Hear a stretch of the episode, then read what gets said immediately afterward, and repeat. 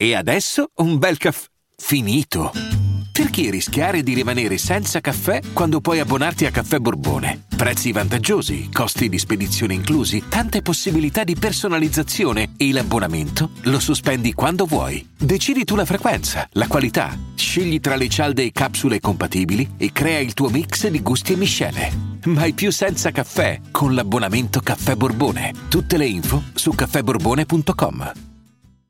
Ho sempre sognato di essere famoso per portare il cappellino e gli occhiali da sole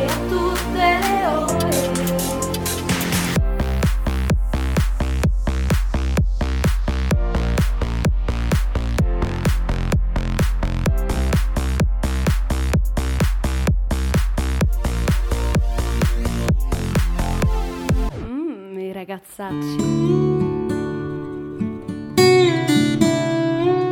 Ecco, la domanda che mi è nata questa volta è perché il 2 giugno? Sì, la festa della Repubblica, ma perché si festeggia? Parlo di questo oggi perché non conosco a fondo il perché di questa festa e soprattutto la scambio spesso per la festa dei lavoratori. Questo perché sono un cane, ok? Ma non ditemi che sono l'unico, dai, oppure la liberazione.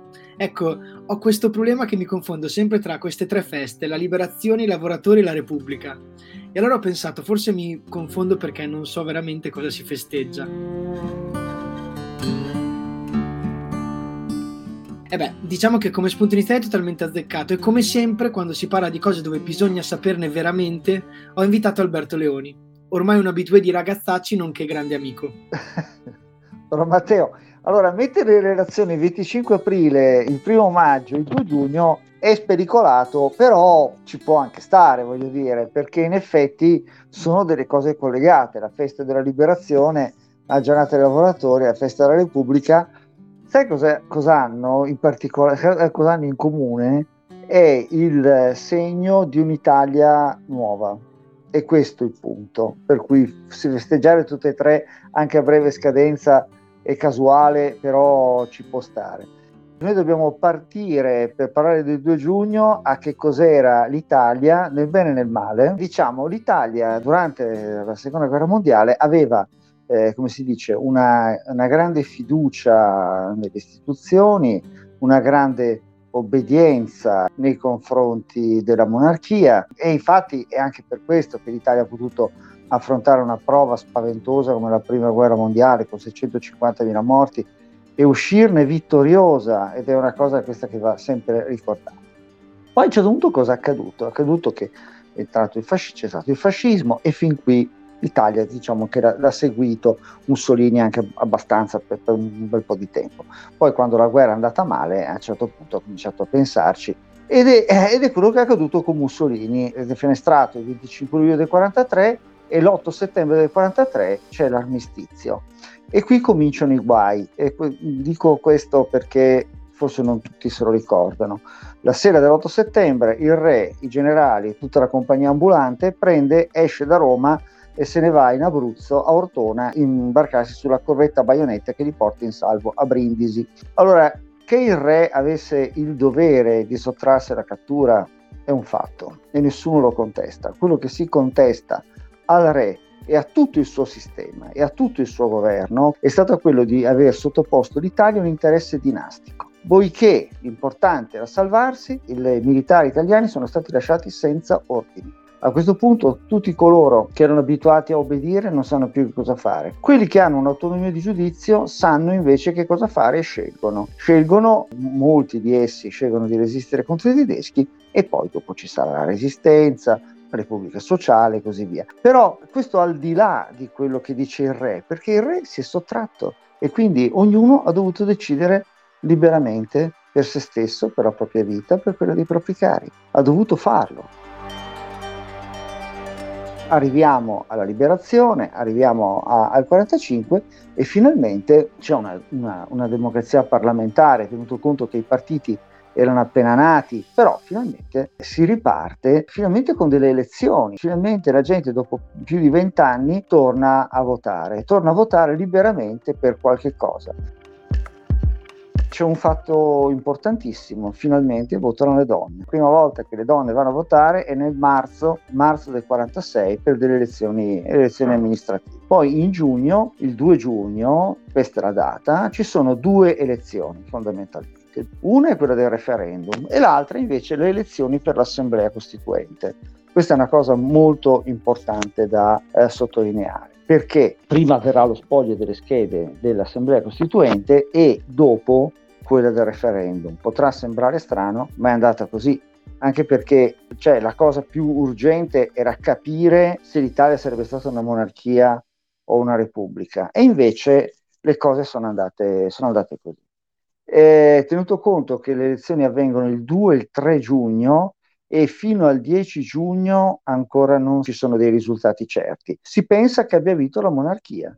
Si pensa che abbia vinto la monarchia perché i primi dati, che sono quelli che affluiscono da sud, da Roma, pare che diano una maggioranza alla monarchia. Punto fondamentale è questo ritardo nelle votazioni. Alla fine viene diffuso il 10 giugno il dato ufficiale, circa 12 milioni e 700 mila per la Repubblica, 10 milioni e 700 mila per la monarchia ma le contestazioni da parte dei monarchici sono già tantissime e una in modo particolare, un gruppo di giuristi di Padova è molto centrata perché la Gazzetta Ufficiale diceva la, questo il decreto legislativo del 16 marzo 46, leggo, qualora la maggioranza degli elettori votanti e qui è stata fatta male. Se tu dici la maggioranza del numero dei votanti, devi comprendere anche le schede nulle tutti quelli che, sono, che sono andati a votare. Allora, quelli che sono andati a votare, ma il cui voto è stato ritenuto invalido, è di circa, alla fine è venuto fuori che era di un milione e mezzo. Per cui il margine di vittoria della Repubblica è di appena 500.000 voti. Tra l'altro questo margine è venuto fuori soltanto il 20 giugno, quando Umberto II aveva già abdicato con una nobiltà d'animo perché era una situazione di stallo, una situazione di tale incertezza che si poteva anche pensare addirittura a una guerra civile, c'erano già state manifestazioni, disordini, c'erano stati anche dei morti. Allora Umberto II, con un gesto davvero nobile, ha preferito andarsene. Da allora la polemica nei confronti dei cosiddetti brogli elettorali sono andati avanti eh, per parecchio tempo, fino a uno studio del 2012 di due studiosi che mi pregio citare, Vanni Mengotto e Andrea Venturini, eh, pubblicato in rivista di storia economica Bologna Il Mulino nel 2012.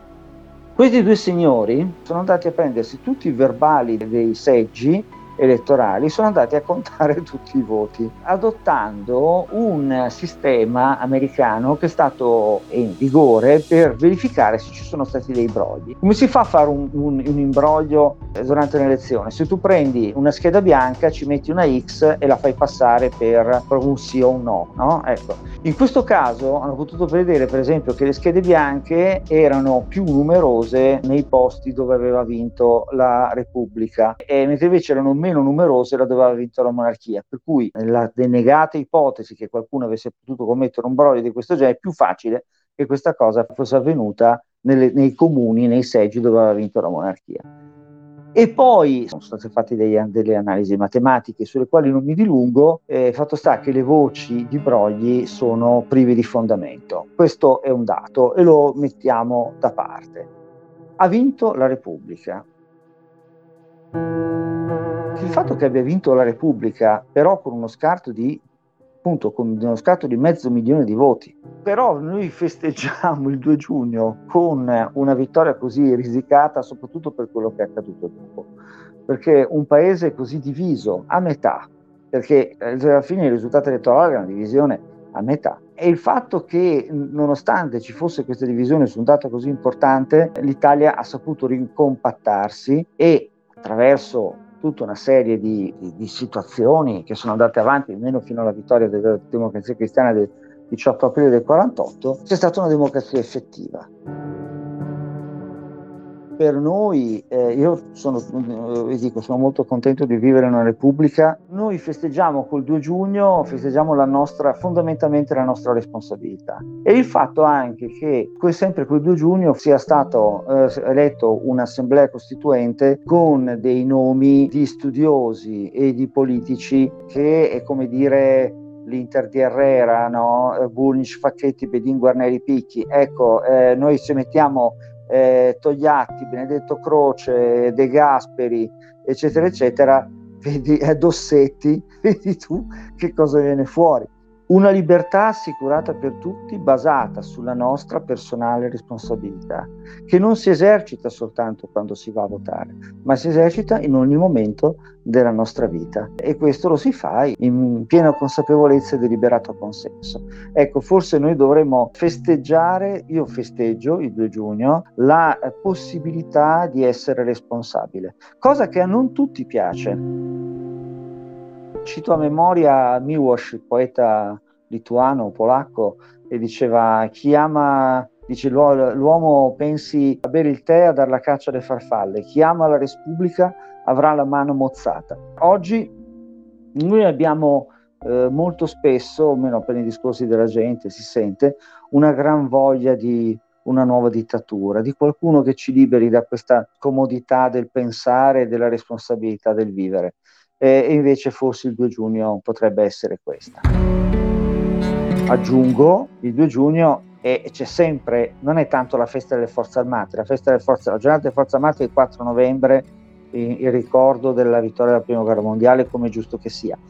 Però le forze armate sono le eh, garanti, sono tra i garanti della Costituzione e quindi è importante che ci sia anche questa benedetta sfilata, con una Costituzione che è tra le io credo tra le più belle che esistano al mondo, non lo dico, non voglio fare il Benigni delle baracche, voglio dire, se tu hai un, un, potere legislativo, esecutivo e giudiziario con una Corte Costituzionale e con un Presidente della Repubblica che è il garante della Costituzione e noi abbiamo avuto sempre Presidenti della Repubblica che sono praticamente i monarchi. Il Presidente della Repubblica è una specie di monarchia elettiva eh, a tempo, ecco se vogliamo dire così, però abbiamo avuto sempre gente che sapeva, che sapeva il fatto suo. Io dubito fortemente che da casa Savoia sarebbero venuti fuori personaggi come i nostri presidenti della Repubblica.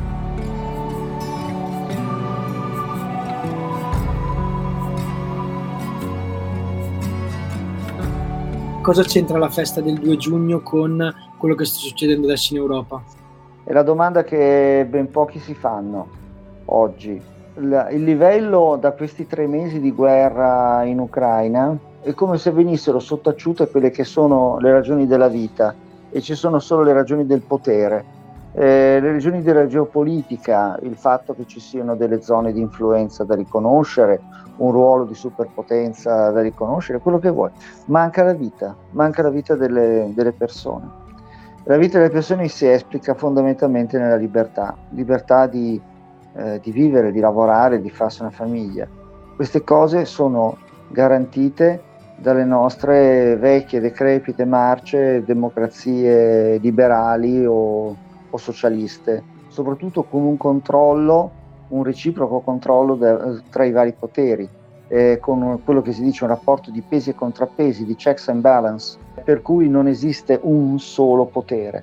Oggi noi invece abbiamo una, degli antagonisti, come per esempio Putin, eh, dove si dice che le democrazie hanno fallito, la gente si sente più sicura quando è tutelata eh, da un potere forte e che non abbia eh, opposizioni. Ecco, mi spiace dire, ma questa cosa l'abbiamo già provata, grazie. È solo attraverso un sistema di controllo che il potere può essere esercitato efficacemente, anche perché fa crescere la creatività. Chissà perché con il momento della Costituzione, dopo il 46, l'Italia è nata e rinata, ha avuto uno sviluppo economico come non aveva mai avuto prima, con una ricchezza diffusa come non l'aveva mai avuto prima. Questo perché sono state messe, eh, sono state potute impiegare in un clima di libertà effettiva, con la possibilità per ognuno di fare quello che, di fare quello che poteva.